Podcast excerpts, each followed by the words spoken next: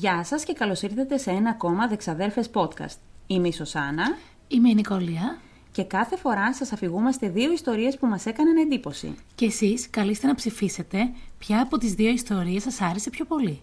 Μπαίνετε στο προφίλ μας στο Instagram Στο Δεξαδέρφες podcast, και ψηφίζετε την αγαπημένη σας ιστορία. ξαδέρφη κέρδισες. Κέρδισα. Κέρδισες πανηγυρικά. Και χαίρομαι πολύ. Εντάξει, όχι πανηγυρικά. Δεν ήταν τεράστια διαφορά. Κέρδισα όμως. Κέρδισες όμως. Και μπράβο σου που κέρδισες.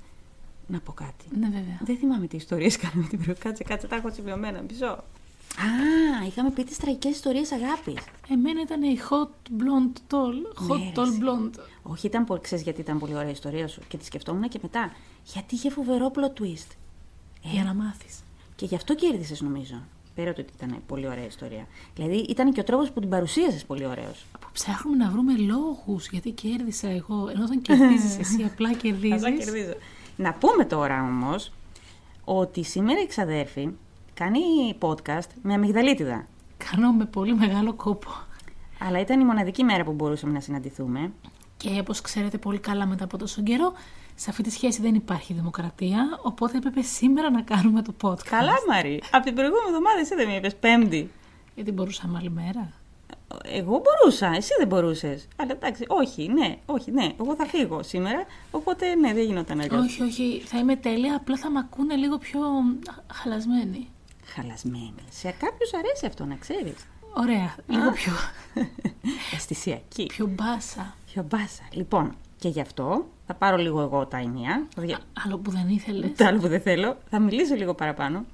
Και θα πω ότι σήμερα είναι μια πολύ περίεργη μέρα. Γενικά οι μέρες είναι περίεργες. Γενικά τα χρόνια είναι περίεργα. Πέρα από αυτό.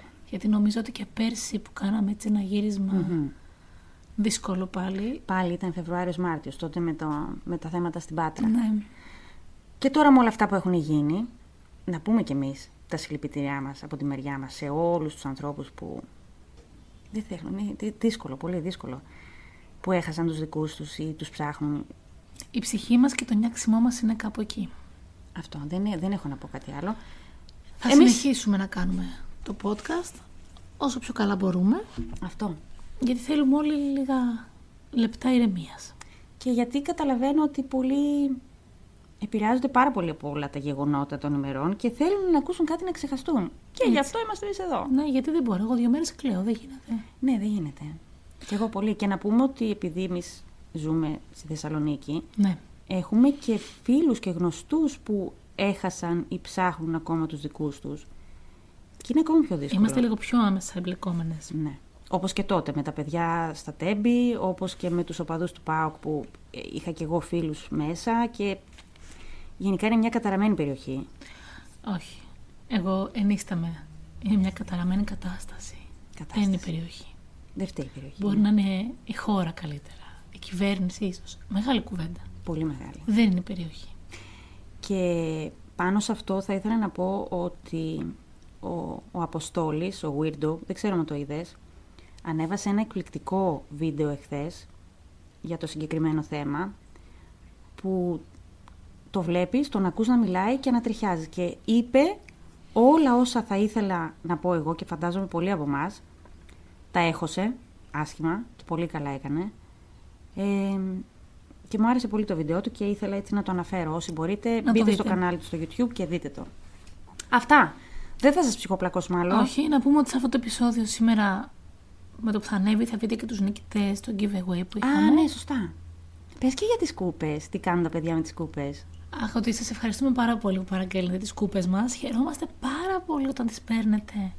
Και πίνουμε όλοι μαζί καφέ στην ίδια κούπα και φανταζόμαστε, η αλήθεια είναι ότι από όταν τις κάναμε, ε, φανταζόμουν ανθρώπους να πίνουν τον καφέ τους στην κούπα μου και να λένε βεβαίως. Βεβαίως. Στείλτε μας ρε παιδιά φωτογραφίες. Στείλτε μας φωτογραφίες ε, από τις κούπες που να μπορούμε να ανεβάσουμε σε story. Να τα δουν κι άλλοι, ε. Ναι, Αυτό. Αυτά είχαμε να πούμε σήμερα. Ξεκινάμε σιγά σιγά. ναι, ναι. Για ρίξε το κέρμα. Flip the coin.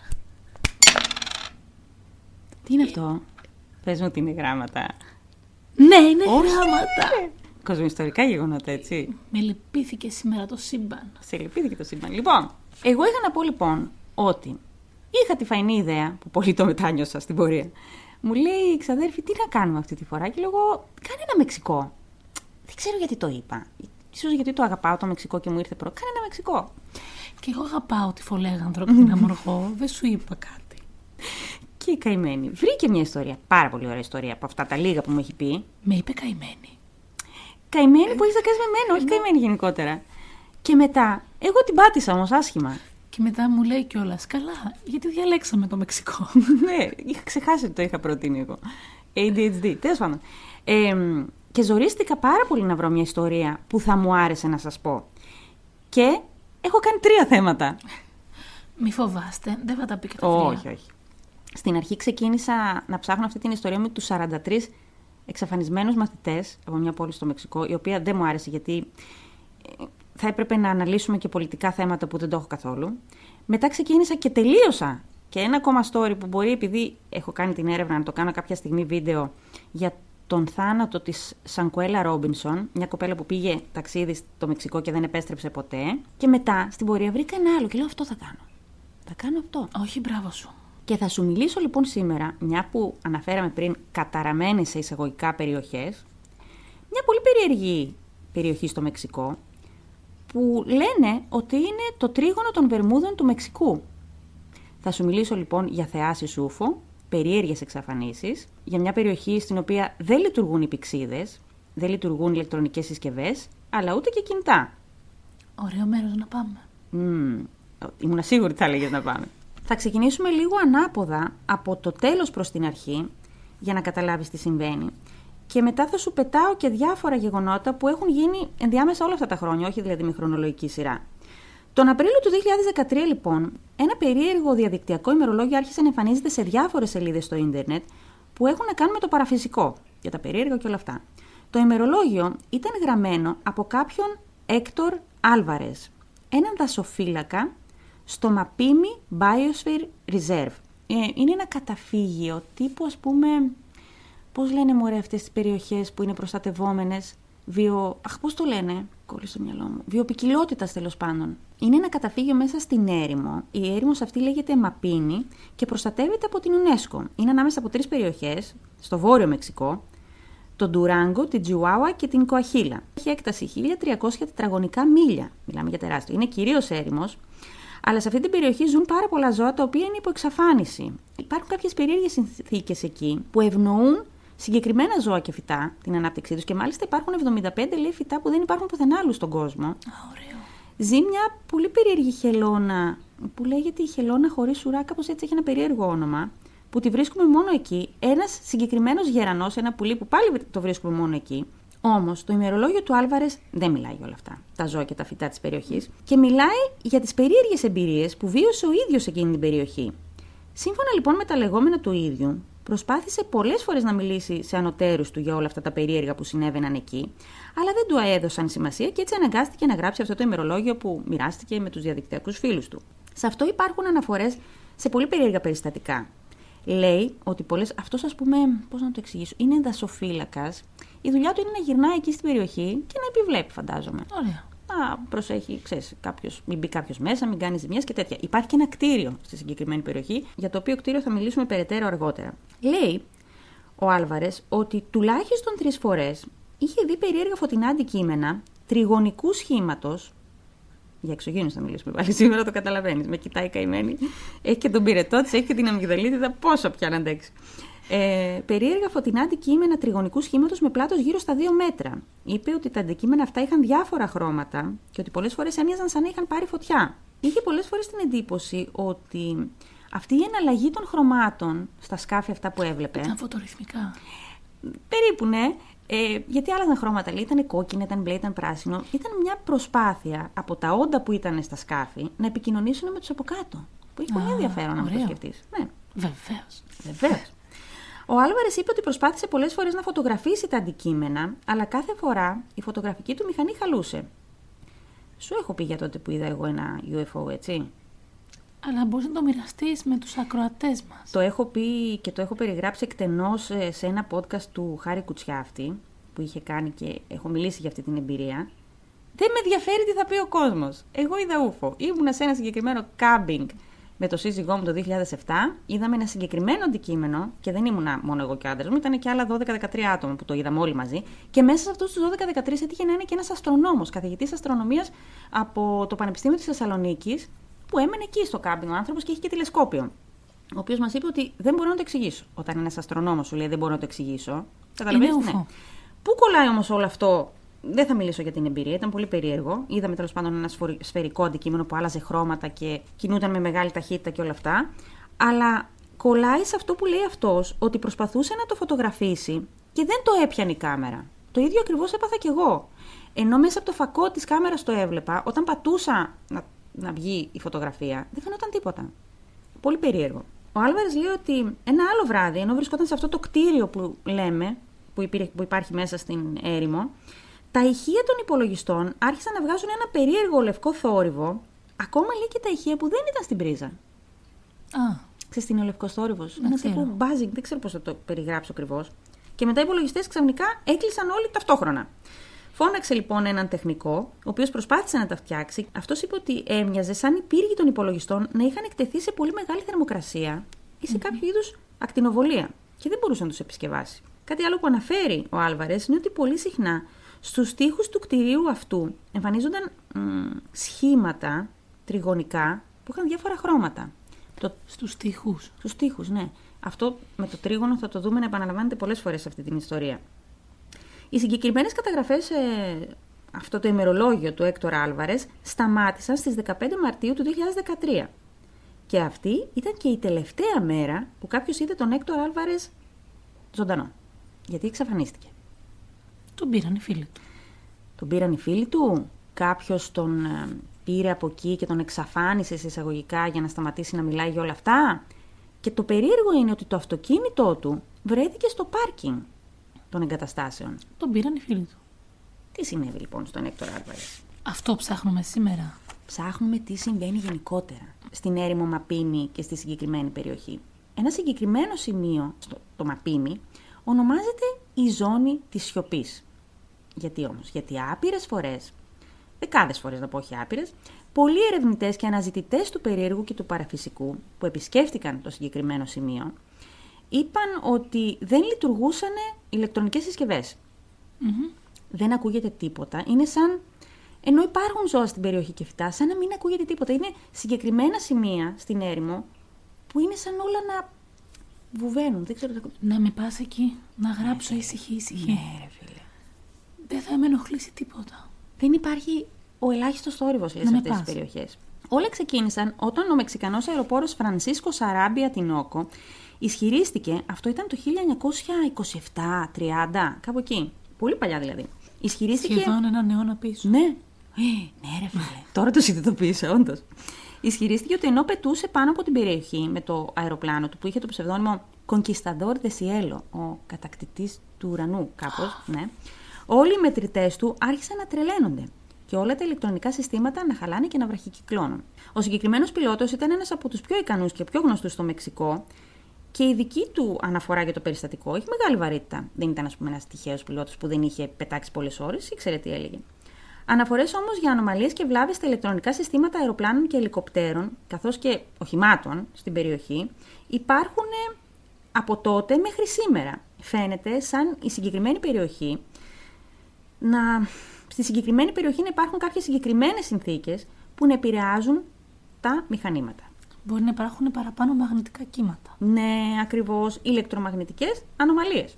Όλα τα ξέρω. Το 1966 ο Αγκούστο Πένια, ένας επιστήμονας, τον είχαν στείλει αυτόν εκεί στην περιοχή από μια πετρελαϊκή από ό,τι κατάλαβα, για να κάνει μια έρευνα για το από πού θα περάσουν κάποιοι σωλήνες και πού θα τρυπήσουν για πετρέλαιο και κάτι τέτοιο τέλος πάντων από ό,τι κατάλαβα. Ο οποίος λέει ότι την ώρα που περπατούσε στην έρημο, είδε τρία περίεργα όντα, τα οποία λέει ήρθαν και του μιλήσανε και ήταν τρία ψηλά, ξανθά όντα με γαλάζια μάτια που έμοιαζαν με Σουηδέζες. Ναι, όμως τι, πρόσεξε. Με Σουηδέζες λέει. Είναι ε... συνήθως μία γυναίκα και δύο άντρες. Αυτοί θυμίζουν τους εξωγήνου που πολλοί περιγράφουν ως Nordics, οι Βόρειοι, οι Σκανδιναβοί. Μα είδες, σου παγώ. Οι οποίοι έχουν, τους έχουν δει πάρα πολλές φορές στη συγκεκριμένη περιοχή και είπε ότι την ώρα που τους είδε προσπάθησε να επικοινωνήσει με τον ασύρματο, με την ομάδα του ας πούμε και ότι δεν λειτουργούσε τίποτα. Το πιο χαρακτηριστικό γεγονός που έγινε στην περιοχή έγινε τον Ιούλιο του 1970.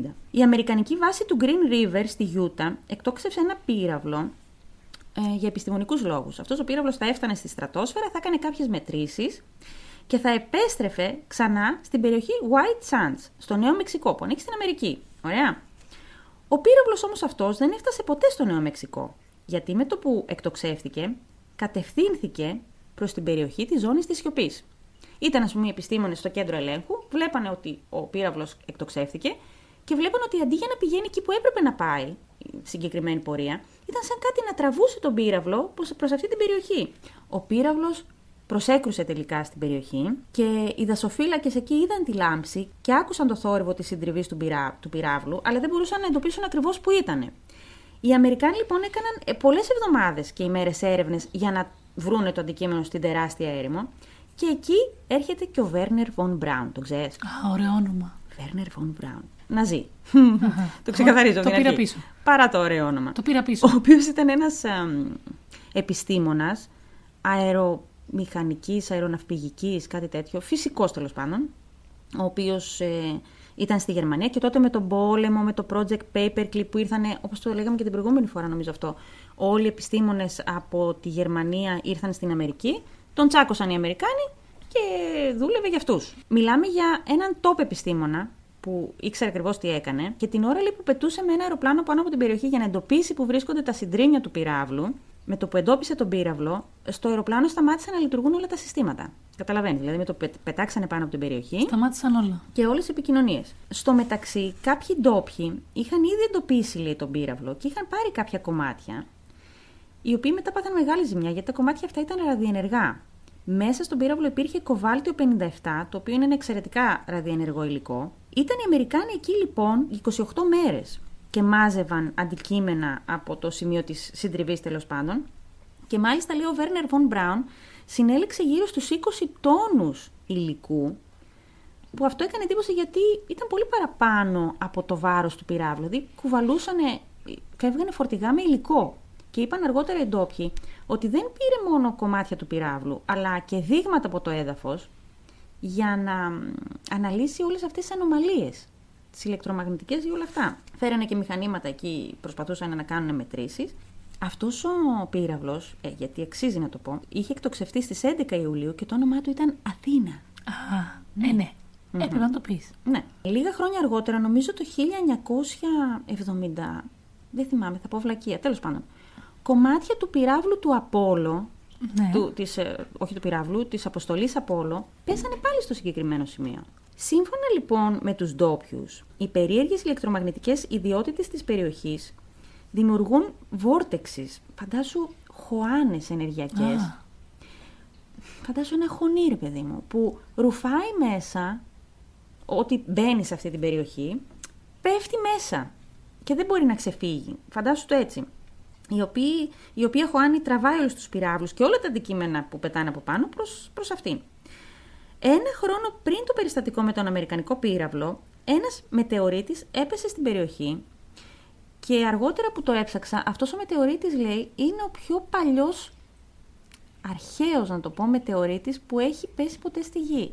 Ε, χρονολογήθηκε στα 4,8 δισεκατομμύρια χρόνια.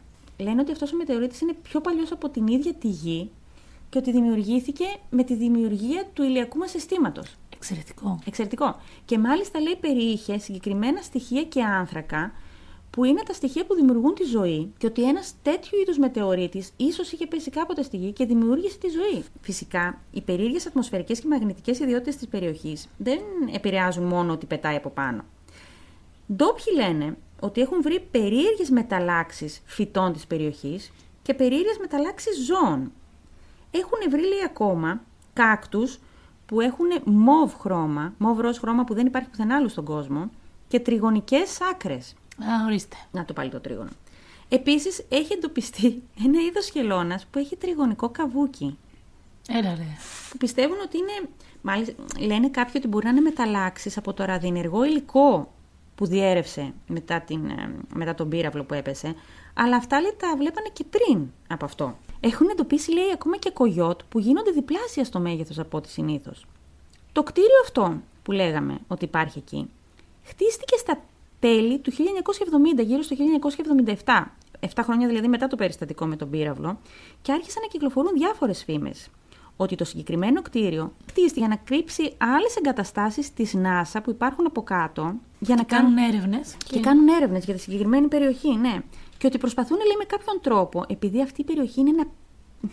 λειτουργεί ως πύλη, τέλος πάντων, να επικοινωνήσουν με εξωγήινε οντότητες. Το Σεπτέμβριο του 1976, γύρω στους 30 με 40 κατοίκους από την ε, πόλη Σεμπάγιος, που βρίσκεται πολύ κοντά στην περιοχή, στις 9 η ώρα το βράδυ είδαν ένα τεράστιο ορθογώνιο αντικείμενο, Α, ορθογώνιο τώρα. ορθογώνιο αυτή τη φορά, που είχε λέει διάφορα φώτα και τέτοια και είναι καταγεγραμμένο και είπανε ότι υπάρχουν και φωτογραφίες τις οποίες εγώ δεν βρήκα πουθενά. Αλλά είπαν ότι υπάρχουν και φωτογραφίες και επίσημες αναφορές από την αστυνομία για το συγκεκριμένο περιστατικό. Τον Οκτώβριο του 1975 οι παλαιοντολόγοι Ερνέστο και Ζωζεφίνα Ντίας ήταν με το φορτηγό του στην ε, έρημο. Και εκεί που πηγαίνανε ξαφνικά έπεσαν σε μια τώρα λακκούβα τύπου λα, λασπόδες, έδαφος, κάτι τέτοιο τέλος πάντων και κόλλησε το φορτηγό τους. Είδανε λέει τότε από τον καθρέφτη δύο όντα που έμοιαζαν με ανθρώπους, αλλά δεν ήταν ακριβώς άνθρωποι.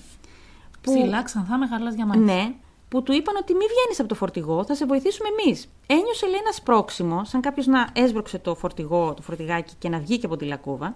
Και όταν βγήκε από το φορτηγάκι για να τους ευχαριστήσει και να τους μιλήσει, αυτοί ήταν εξαφανισμένοι. Και δεν μπορεί να είχαν εξαφανιστεί σε μια περιοχή, φαντάσου ότι είναι μια τεράστια περιοχή, έκταση, που είναι επίπεδη. Τα βουνά είναι στο βάθος.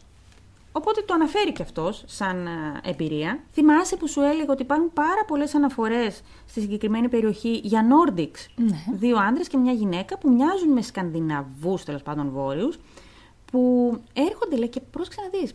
Ζητάνε λέει νερό ή πίνουν νερό μόνο όταν τους προσφέρει κάποιος. Ε, ποτέ δεν ζητάνε φαγητό. Μιλάνε άπτεστα ισπανικά και πολλές φορές ε, οι άνθρωποι έχουν την εντύπωση ότι επικοινωνούν μαζί τους τηλεπαθητικά. Ότι λένε ιστορίες αυτοί διάφορα τηλεπαθητικά και δίνουν εντολές. Αναφορές για τέτοια όντα έχουν γίνει σε διάφορες περιοχές στον κόσμο. Από το Θιβέτ, την Κίνα, την Ιαπωνία και από, τους αρχαία, από τα αρχαία χρόνια ακόμα. Και μάλιστα υπήρχε λέει ένας εμ, πολιτισμός εκεί που ανέφερε τους συγκεκριμένους ως τους κίτρινους μάγια. Μμ. Δεν μπορούσαν οι άνθρωποι να εξηγήσουν τι είναι, τι είναι αυτά τα όντα που βλέπανε και λέει Α, ήρθαν οι κίτρινοι μάγια. Δεν έχει πολύ ενδιαφέρον. Σήμερα η ίδια περιοχή την επισκέπτονται πάρα πολύ. Πώς να το πω τώρα. New Age. Εξερευνητές. Τρελοί, σαν Ναι. εμάς και άλλοι, και πιο, και πιο βαριά τρελούς. Και κάθονται εκεί και κάνουν εκδρομές και μ, κοιμούνται εκεί το βράδυ σε σκηνές ή σε sleeping bag για να δούνε αυτά τα περίεργα. Και μάλιστα υπάρχουν πάρα πολλές αναφορές από ανθρώπους που λένε ότι είδαμε φώτα περίεργα ή λάμψεις και τέτοια. Κάτι που μου έκανε εντύπωση και τελειώνω με αυτό και μετά θα το συζητήσουμε. Δεν ξέρω κατά πόσο θες να το συζητήσεις. Γιατί Πώς, βεβαίως, σε- είμαι έτοιμη. Σήμερα είσαι πάρα πολύ ήσυχη και με τρομάζει, δεν μου αρέσει. Μα κρατάω Καταλαβαίνω, δυνάμεις. παιδί μου, καταλαβαίνω. Κάνεις πώς το λένε αυτό; Που δεν μιλάμε. Αφωνία. Αφωνία, ναι, αφωνία. Για να μπορέσεις να πεις την ιστορία σου. Κάτι που μου έκανε πολύ εντύπωση και το έλεγξα και μόνη μου και ισχύει, είναι ότι η συγκεκριμένη περιοχή βρίσκεται πάνω στον ίδιο παράλληλο με το τρίγωνο των Βερμούδων, τις πυραμίδες της Αιγύπτου και τις ιερές πόλεις του Θιβέτ.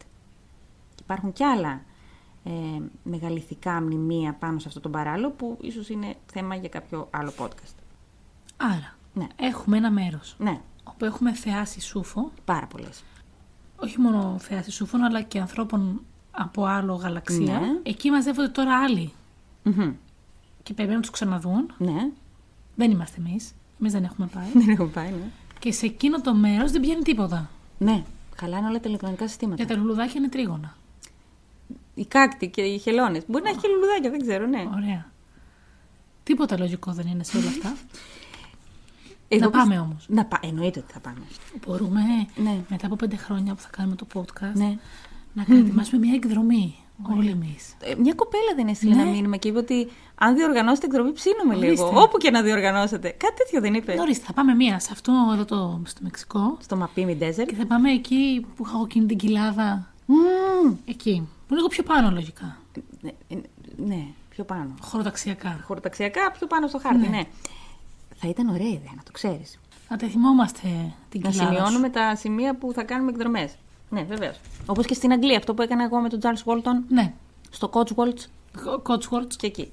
Εγώ πιστεύω ότι στη συγκεκριμένη περιοχή υπάρχουν κάποιες συνθήκες που όντως δημιουργούν ηλεκτρομαγνητικές ανομαλίες. Δεν ξέρω αν προϋπήρχαν ή αν είναι αποτέλεσμα της πρόσκρουσης μετεωρητών. Που δεν Εγώ έχει νομίζω νόημα. ότι ναι. προϋπήρχαν. ναι, και εγώ νομίζω ότι προϋπήρχαν. Είναι μερικά μέρη που τα μαγνητικά πεδία τους είναι διαφορετικά Ναι. από τα υπόλοιπα. Ναι. Και υπάρχει μια θεωρία που λέει ότι υπάρχει έντονος μαγνητισμός στην περιοχή και δι- γι' αυτό και δεν λειτουργούν οι πηξίδες. Οι πηξίδες λέει συμπεριφέρονται όπως θα συμπεριφέρονταν αν ήταν ε, στους πόλους. Δεν, δεν εστιάζουν κάπου, περιστρέφονται. Ε, γιατί στο έδαφος υπάρχουν ε, κάποια μέταλλα που είναι πάρα πολύ μαγνητισμένα, που έχει μια λογική. Αλλά νομίζω ότι σημαίνει κάτι πιο περίεργο εκεί πέρα. Γι' αυτό πρέπει να πάμε. Αυτό δεν λέω από την αρχή. Ναι, να πάμε. Να πάμε. Ορίστε. Πες μου λοιπόν και τη δικιά σου ιστορία για το Μεξικό. Πες για να κρατάω και σημειώσεις. Κρατάω σημειώσεις, λέγε. Η δική μου ιστορία, όπως έχουμε πει από την αρχή, με δυσκόλεψε γιατί έπρεπε να βρω κάτι για το Μεξικό. Και ποιος σου είπε να βρεις για το Μεξικό; Έλαντε. Με θράσος. Είδα 5, 6, 7, καμία δεν μ' άρεσε. Και μετά έπεσα πάνω σε αυτήν, την οποία θα σου την πω από το τέλος προς την αρχή. Βέβαια να πούμε γενικότερα, κάτι που δεν είπαμε νομίζω στην αρχή, ότι το Μεξικό είναι μια χώρα που έχει πολύ αυξημένη εγκληματικότητα ούτως ή άλλως. Ναι. Και κανονικά θα το πω τώρα, τα λες εσύ αυτό τον αρχίζει το podcast, κάνω μια αποποίηση για αυτά που θα πω, γιατί νομίζω είναι η πρώτη φορά που εγώ θα πω κάτι λίγο πιο Οχ. αποποιητικό. Αλήθεια. Εγώ δεν είχα ούτε μισό πτώμα. Εγώ έχω. Αλήθεια. Κοσμοϊστορικά γεγονότα. Ναι. Θα σε πάω λοιπόν ε, μια ζεστή μέρα του Μάη του 1963 όταν ο 14χρονος Σεμπάστιαν Γκερέρο βγήκε έξω για εξερεύνηση κοντά στο χωριό Γέρμπα Μπουένα στο νότιο Ταμαουλίπας στο Μεξικό. Πώς μου αρέσουν τα ονόματα; Μ' αρέσουν και τα Ισπανικά γενικά. Έχω κάνει και Ισπανικά. Δεν πήρα ποτέ το πτυχίο. Ναι, συνέχισε. Είναι λοιπόν ε, αυτό το χωριό είναι στους πρόποδες του βουνού Σιέρα Μάδρε μια περιοχή που είναι γεμάτη από σπηλιές και γι' αυτό βγήκε ο μικρός να κάνει εξερεύνηση ο 14χρονος. Υπήρχαν βέβαια και άπειροι θρύλοι για χαμένο χρυσό εκεί, για κρυμμένους θησαυρούς μέσα σε αυτές τις σπηλιές. Οπότε προχωρούσε ο μικρός, πήγαινε από εδώ, πήγαινε από εκεί. Υπήρχε πάρα πολύ σκοτάδι, μέχρι που είδε κάτι φωτάκια να λαμπυρίζουν στο- στο εσωτερικό μιας διπλανής σπηλιάς από αυτήν που ήταν. Όσο πλησίαζε στη σπηλιά, άρχισε να ακούει ήχους ομιλίας ή τραγουδιού και ταυτόχρονα να του μυρίζει κάτι σαν θυμίαμα. Πιθανότατα βέβαια, αυτό που του μύριζε ήταν μια ρητίνη που χρησιμοποιούσαν οι Ασδέκοι.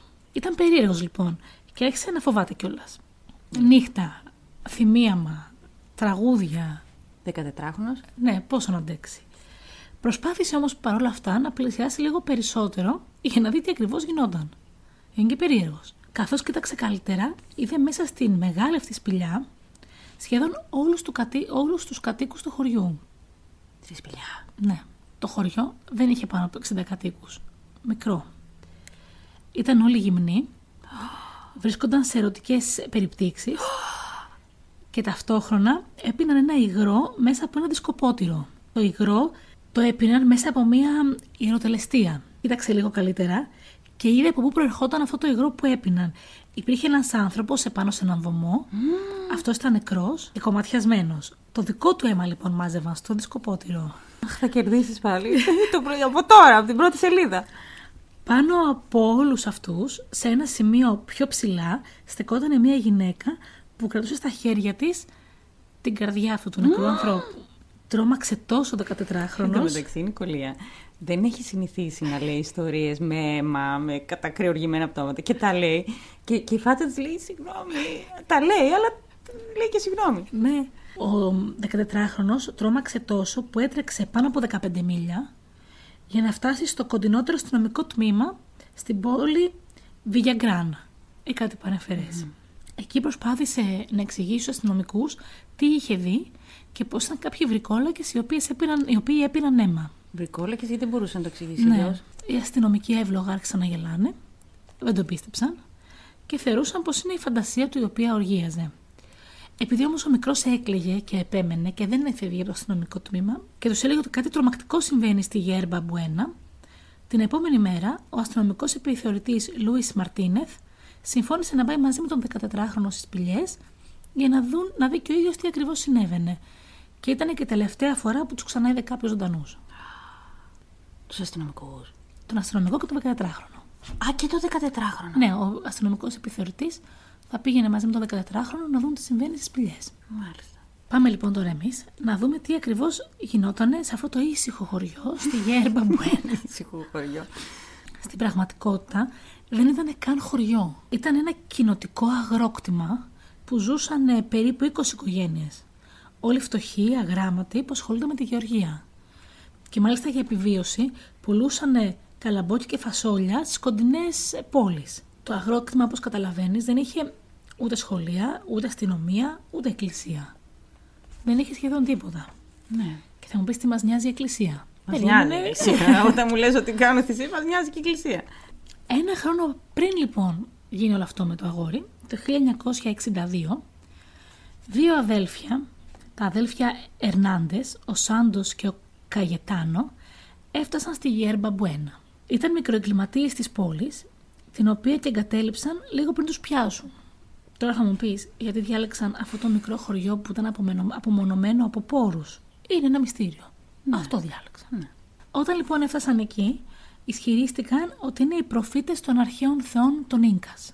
Οι ίδιοι τους. Ναι. Πήγανε Οι- στους ανθρώπους στο αγρόκτημα και τους είπαν ότι είναι οι προφήτες των αρχαίων θεών των Ίνκας. Ωραία.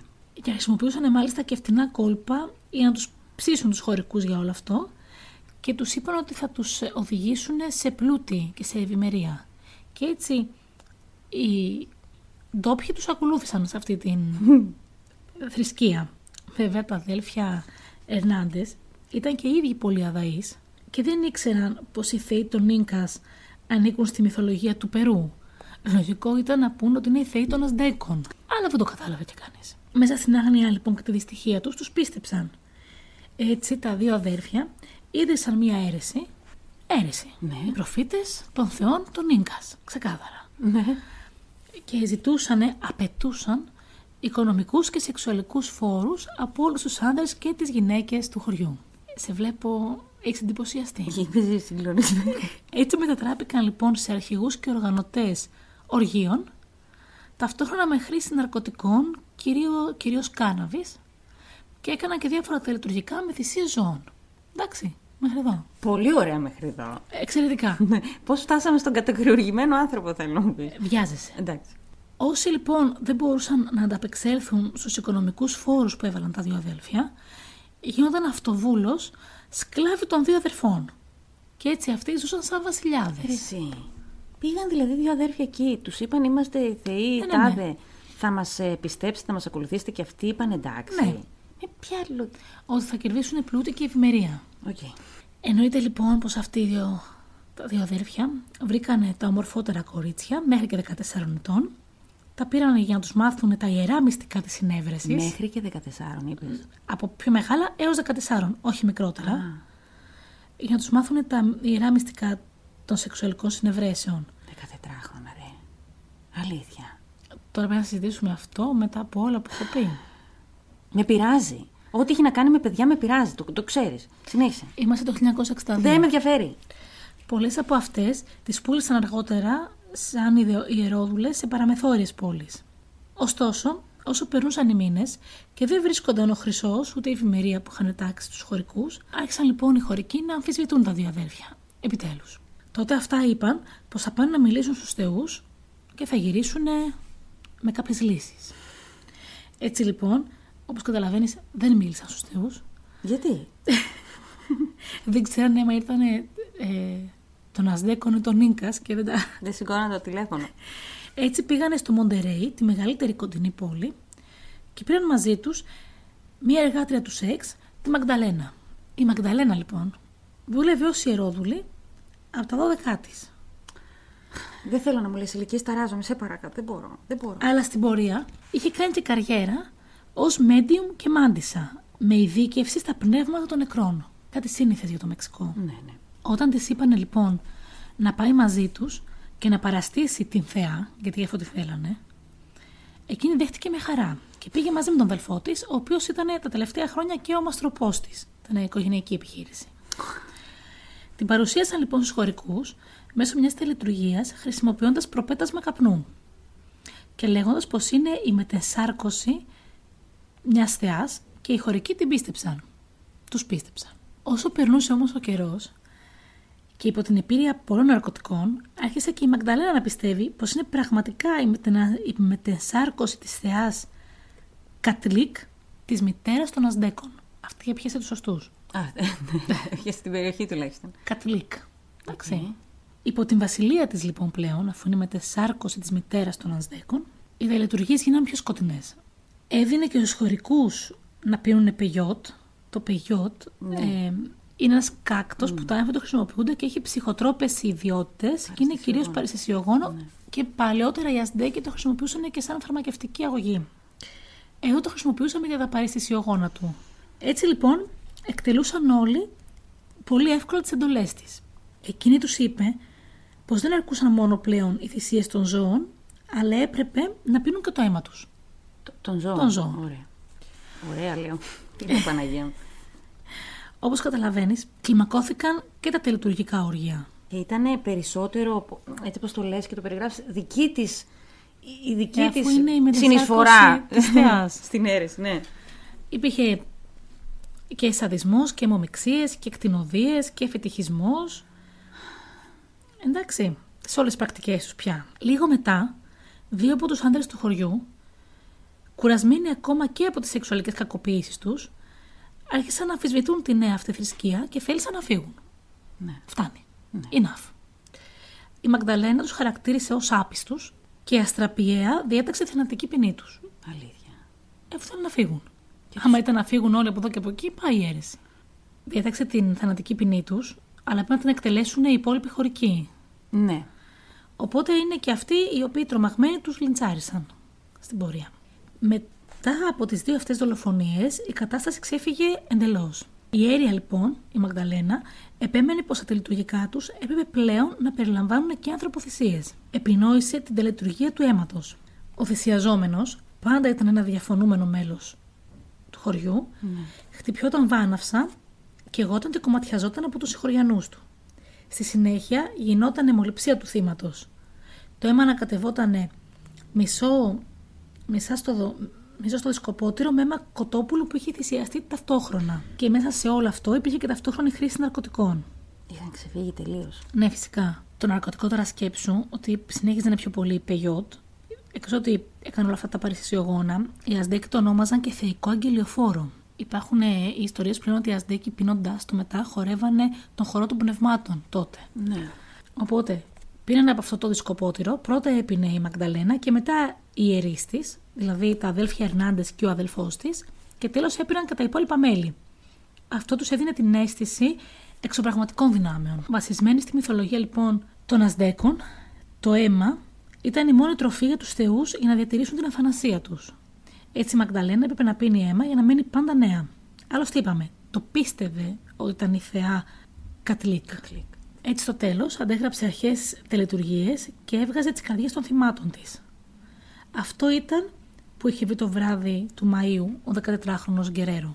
Δηλαδή στην ουσία όλα αυτά που περιγράφεις γίνανε μέσα σε ένα χρόνο. Ναι, Είναι τρομακτικό αυτό. σε λιγότερο από ένα χρόνο. Γιατί το 62 πήγαν τα αδέλφια στο χωριό, πέρασαν κάποιοι μήνες, πήγανε βρήκαν τη Μαγδαλένα, γυρίσανε. Απίστευτο. Οι σφαγές λοιπόν αυτές συνεχίστηκαν για έξι εβδομάδες. Θυμάσαι που ο 14χρονος μαζί με τον επιθεωρητή πήγαν πίσω στο χωριό; Αυτό θα ρωτούσα τώρα. Επειδή ανησύχησαν με την εξαφάνισή τους, Ναι. οι υπόλοιποι, στις 31 Μαΐου η αστυνομία πήγε μαζί με στρατό στη Γέρμπα Μπουένα. ναι. Δεν κατάλαβα ποτέ γιατί πήγε η αστυνομία μαζί με το στρατό. Ίσως κάτι τους τρόμαξε, ίσως κάποιος που είχε ακούσει τι έλεγε το παιδί το πήρε λίγο πιο σοβαρά. Δεν ξέρω γιατί. Και πήγαν να δουν τι συμβαίνει εκεί. Εκεί λοιπόν βρήκανε, όπως ανεβαίνανε, βρήκανε σε ένα πιο ψηλό μέρος τη Μαγδαλένα με τον αδελφό της και τον έναν από τα αδέλφια Ερνάντες. Και είχαν στην κατοχή τους μεγάλη ποσότητα κάναβης. Τους δύο πρώτους, τη Μαγδαλένα και τον αδελφό της, τους συνέλαβαν.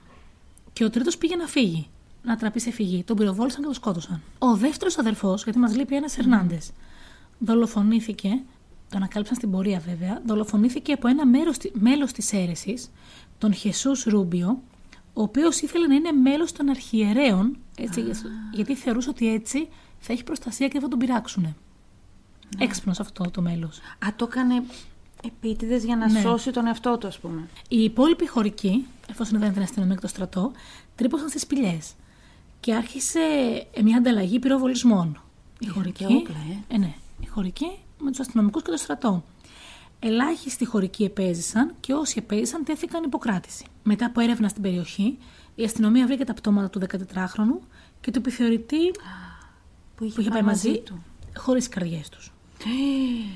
Στη συνέχεια βρήκαν άλλα έξι πτώματα. Η Μαγδαλένα και ο αδελφός της καταδικάστηκαν σε 50 χρόνια φυλάκισης μόνο για τους δύο αυτούς φόνους, του 14χρονου και του επιθεωρητή. Για τους υπόλοιπους φόνους, τα μέλη της αίρεσης αρνήθηκαν να καταθέσουν και να μπλέξουν τη Μαγδαλένα και τον αδελφό της. Τι λες ρε.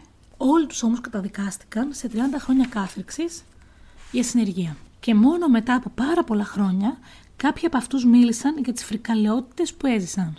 Αν και η αστυνομία μέχρι το τέλος βρήκε 8 λείψανα, υπολόγιζαν πως η αίρεση αυτή είχε δολοφονήσει τουλάχιστον 16 άτομα. Τι λες ρε. Και τώρα, για τον αδελφό της Μαγδαλένα, δεν ξέρουμε αν εξέτησε όλη την παινή του ή τι έκανε μετά. Μόνο κάποιες πηγές λένε πως πέθανε στη φυλακή. Ναι. Το ίδιο άγνωστο είναι και το τι συνέβη στη Μαγδαλένα. Δεν υπήρχε πουθενά τίποτα γραμμένο για το αν πέθανε ή πού. Και με μια γρήγορη προσταφαίρεση κατέληξα, κατέληξα ότι αν ζει και έχει, έχει βγει από τη φυλακή, τώρα θα είναι 76 χρονών. Μόνο. Α, δηλαδή τότε ήταν πολύ νέα. Υποθέτω ότι δεν ζει. Ελπίζω ότι δεν ζει. Καταρχάς, έχω πάθει σοκ. Θα- Θα καταλήξω και στη Μαγδαλένα. Πώς είναι δυνατόν μια ολόκληρη περιοχή να πιστέψει δύο ανθρώπους που τους λένε κάτι τελείως κουλό. Που δεν στέκει ούτε ιστορικά, θα μου πεις; Πήγαν σε μια περιοχή που οι άνθρωποι ήταν αγρότες, αγρότες, δεν είχαν. Ήταν αγράμματοι, ήταν πολύ Μορφωμένοι. φτωχοί, είχαν ανάγκη να είχαν πιστέψουν ανάγκη σε να κάτι. πιστε- Αυτό ρε φίλε, όπως το λες. Είχαν ανάγκη να πιστέψουν σε κάτι. Συνήθως αυτό δεν κάνει ο κόσμος. Δεν προσπαθεί να. Οι άνθρωποι δεν προσπαθούν να βρουν κάπου να πιστέψουν για να κρατηθούν. Θα ήθελα να μην ε, ηχογραφούμε το podcast τώρα για να αφήσω το... Για να αφήσω, να ανοίξω το κουτάκι και να πω όλα αυτά που θέλω να πω. Αλλά είναι τρομακτικό. Γιατί πήγαν οι συγκεκριμένοι άνθρωποι που προφανώς ήταν άρρωστοι, δεν, δεν μπορώ να πω κάτι άλλο, και βρήκανε άλλους ανθρώπους που είχαν την ανάγκη να πιστέψουν και δεν είχαν και τις απαραίτητες την παιδεία για, για να μπορούσαν ας πούμε, να αντιδράσουν. Μέσα σε ένα χρόνο σκοτώσαν τόσους ανθρώπους, κάνανε θυσίες, πίνανε αίμα, καρδιές τρώγανε. Και τα ξεκίνησε όλα αυτή. Η μετενσάρκωση της θεάς Κατλίκα. Κατλίκα. Κατλίκ.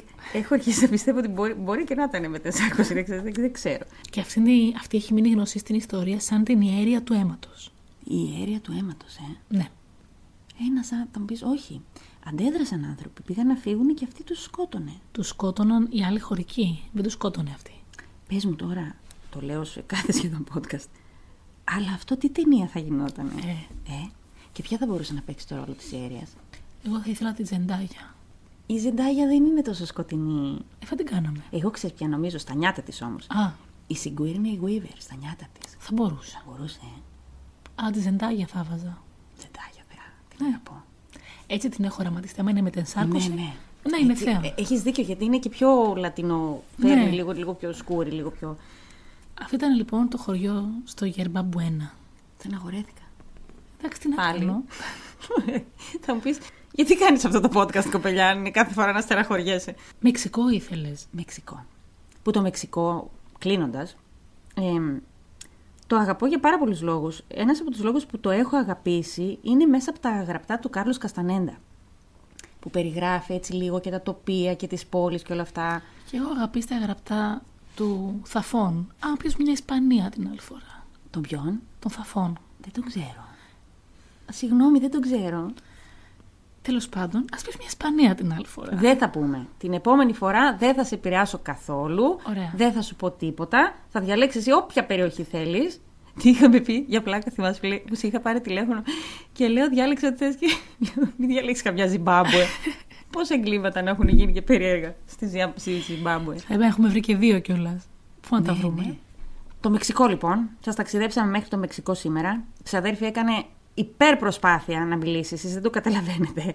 Αλλά η καημένη έκανε υπερπροσπάθεια. Δεύτερη φορά σε λέω καημένη. Με την καλή την έννοια. Σ' αγαπώ πολύ και το ξέρεις. Και επίσης να πω ότι σου στέλνει ο κόσμος μηνύματα στο Instagram. το οποίο Instagram το διαχειρίζεις εσύ, εξ Έτσι. ολοκλήρου. Πέρα από εκείνη την κοπελίτσα που μου έστειλε μήνυμα μια κοπελίτσα. εμ, που τι έλεγε; Και πετάχτηκα εγώ και μίλησα και απάντησα. Και ξαφνικά βρεθήκαμε να μιλάμε δύο άνθρωποι με την κοπελίτσα. Που η κοπελίτσα θα νόμιζε ότι μιλάει με κάποιον με διπολική διαταραχή, δεν ξέρω, διαταραχή προσωπικότητων. Μία μιλούσα εγώ, μία μιλούσα εσύ. Εγώ λοιπόν δεν απαντάω στα μηνύματα. Σας άφησα μετά να τα πείτε. Ναι, ναι, και την ευχαριστώ πάρα πολύ. Σας αγαπώ όλους εσάς που κάπως συνεχείτε μαζί μου. Και γενικά σας ευχαριστούμε που μας ακούτε, που είστε σε άλλα μέρη και λέτε Α, ξέρω κι εγώ την ξαδέρφη. Και ναι. χαιρόμαστε γιατί νιώθουμε ότι είμαστε όλες μια παρέα. Αυτό Όλοι μια παρέα. που η Θεσσαλονίκη είναι ένα μικρό χωριό, η Ε, άλλη ναι. κοπελίτσα που είδα στον δρόμο. Μεγάλος σοκ κι αυτό. Που μου λέει, Α, σε ξέρω, μου λέει από το YouTube, λέει, Σας ακούω, λέει και με τις ξαδέρφη. Μπράβο, μπράβο. Σοκ. Πες μου λίγο. Γι' αυτό λέω ευχαριστούμε πάρα πολύ. Χαιρόμαστε πάρα πολύ. Πάρα πολύ. Και για τις κούπες που παίρνετε και για όλα. Αυτό έχει πάρα πολύ πλάκα εντωμεταξύ. Που στέλνει κόσμος μηνύματα στο Instagram, τα οποία μηνύματα απαντάς εσύ, ρε παιδί μου, εσύ το διαχειρίζεσαι. Ε, Όμως έχω και εγώ πρόσβαση στο λογαριασμό, γιατί είμαστε και λίγο χαζές, να μην ξέρεις, λέμε να μην χαθεί η μία και δεν μπορεί να ναι. βγει. Τέλος πάντων. Και βλέπω και εγώ τα μηνύματα. Εγώ γελάω, τα βλέπω όλα τα μηνύματα, να ξέρετε ότι στέλνετε, τα βλέπω. Και περιμένω να απαντήσεις. Και οπότε ήθελα να πω ότι πολλές φορές μας στέλνετε πράγματα. Μπορεί να δείχνει το μήνυμα ότι διαβάστηκε. Να το έχει διαβάσει η κουτσομπόλα πρώτα και δεν απαντάει. Και το έχω διαβάσει εγώ. Οπότε να είστε λίγο μόνο. Μην νομίζετε δηλαδή ότι ε, σας αγνοούμε. Ότι σας αγνοώ. Απλά Ναι. το διαβάζει η άλλη ξαδέρφη και δεν απαντάει. Και δεν απαντάω. Είμαι απλά κουτσομπόλα. Ναι. Αυτά είχαμε να πούμε σήμερα με το Μεξικό. Σας ευχαριστούμε πάρα πολύ. Ελπίζουμε να σας κρατήσουμε καλή παρέα, να είμαστε καλό τελείωμα της εβδομάδας, να πάρετε μια ανάσα και να πάρουμε όλοι μαζί. Και την επόμενη φορά να τα πούμε με λίγο πιο. να είναι το κλίμα λίγο πιο ελαφρύ. Ε; Έτσι. Αυτά. Σας ευχαριστούμε πολύ που μας ακούσατε. Μέχρι την επόμενη φορά. Γεια σας. Γεια σας.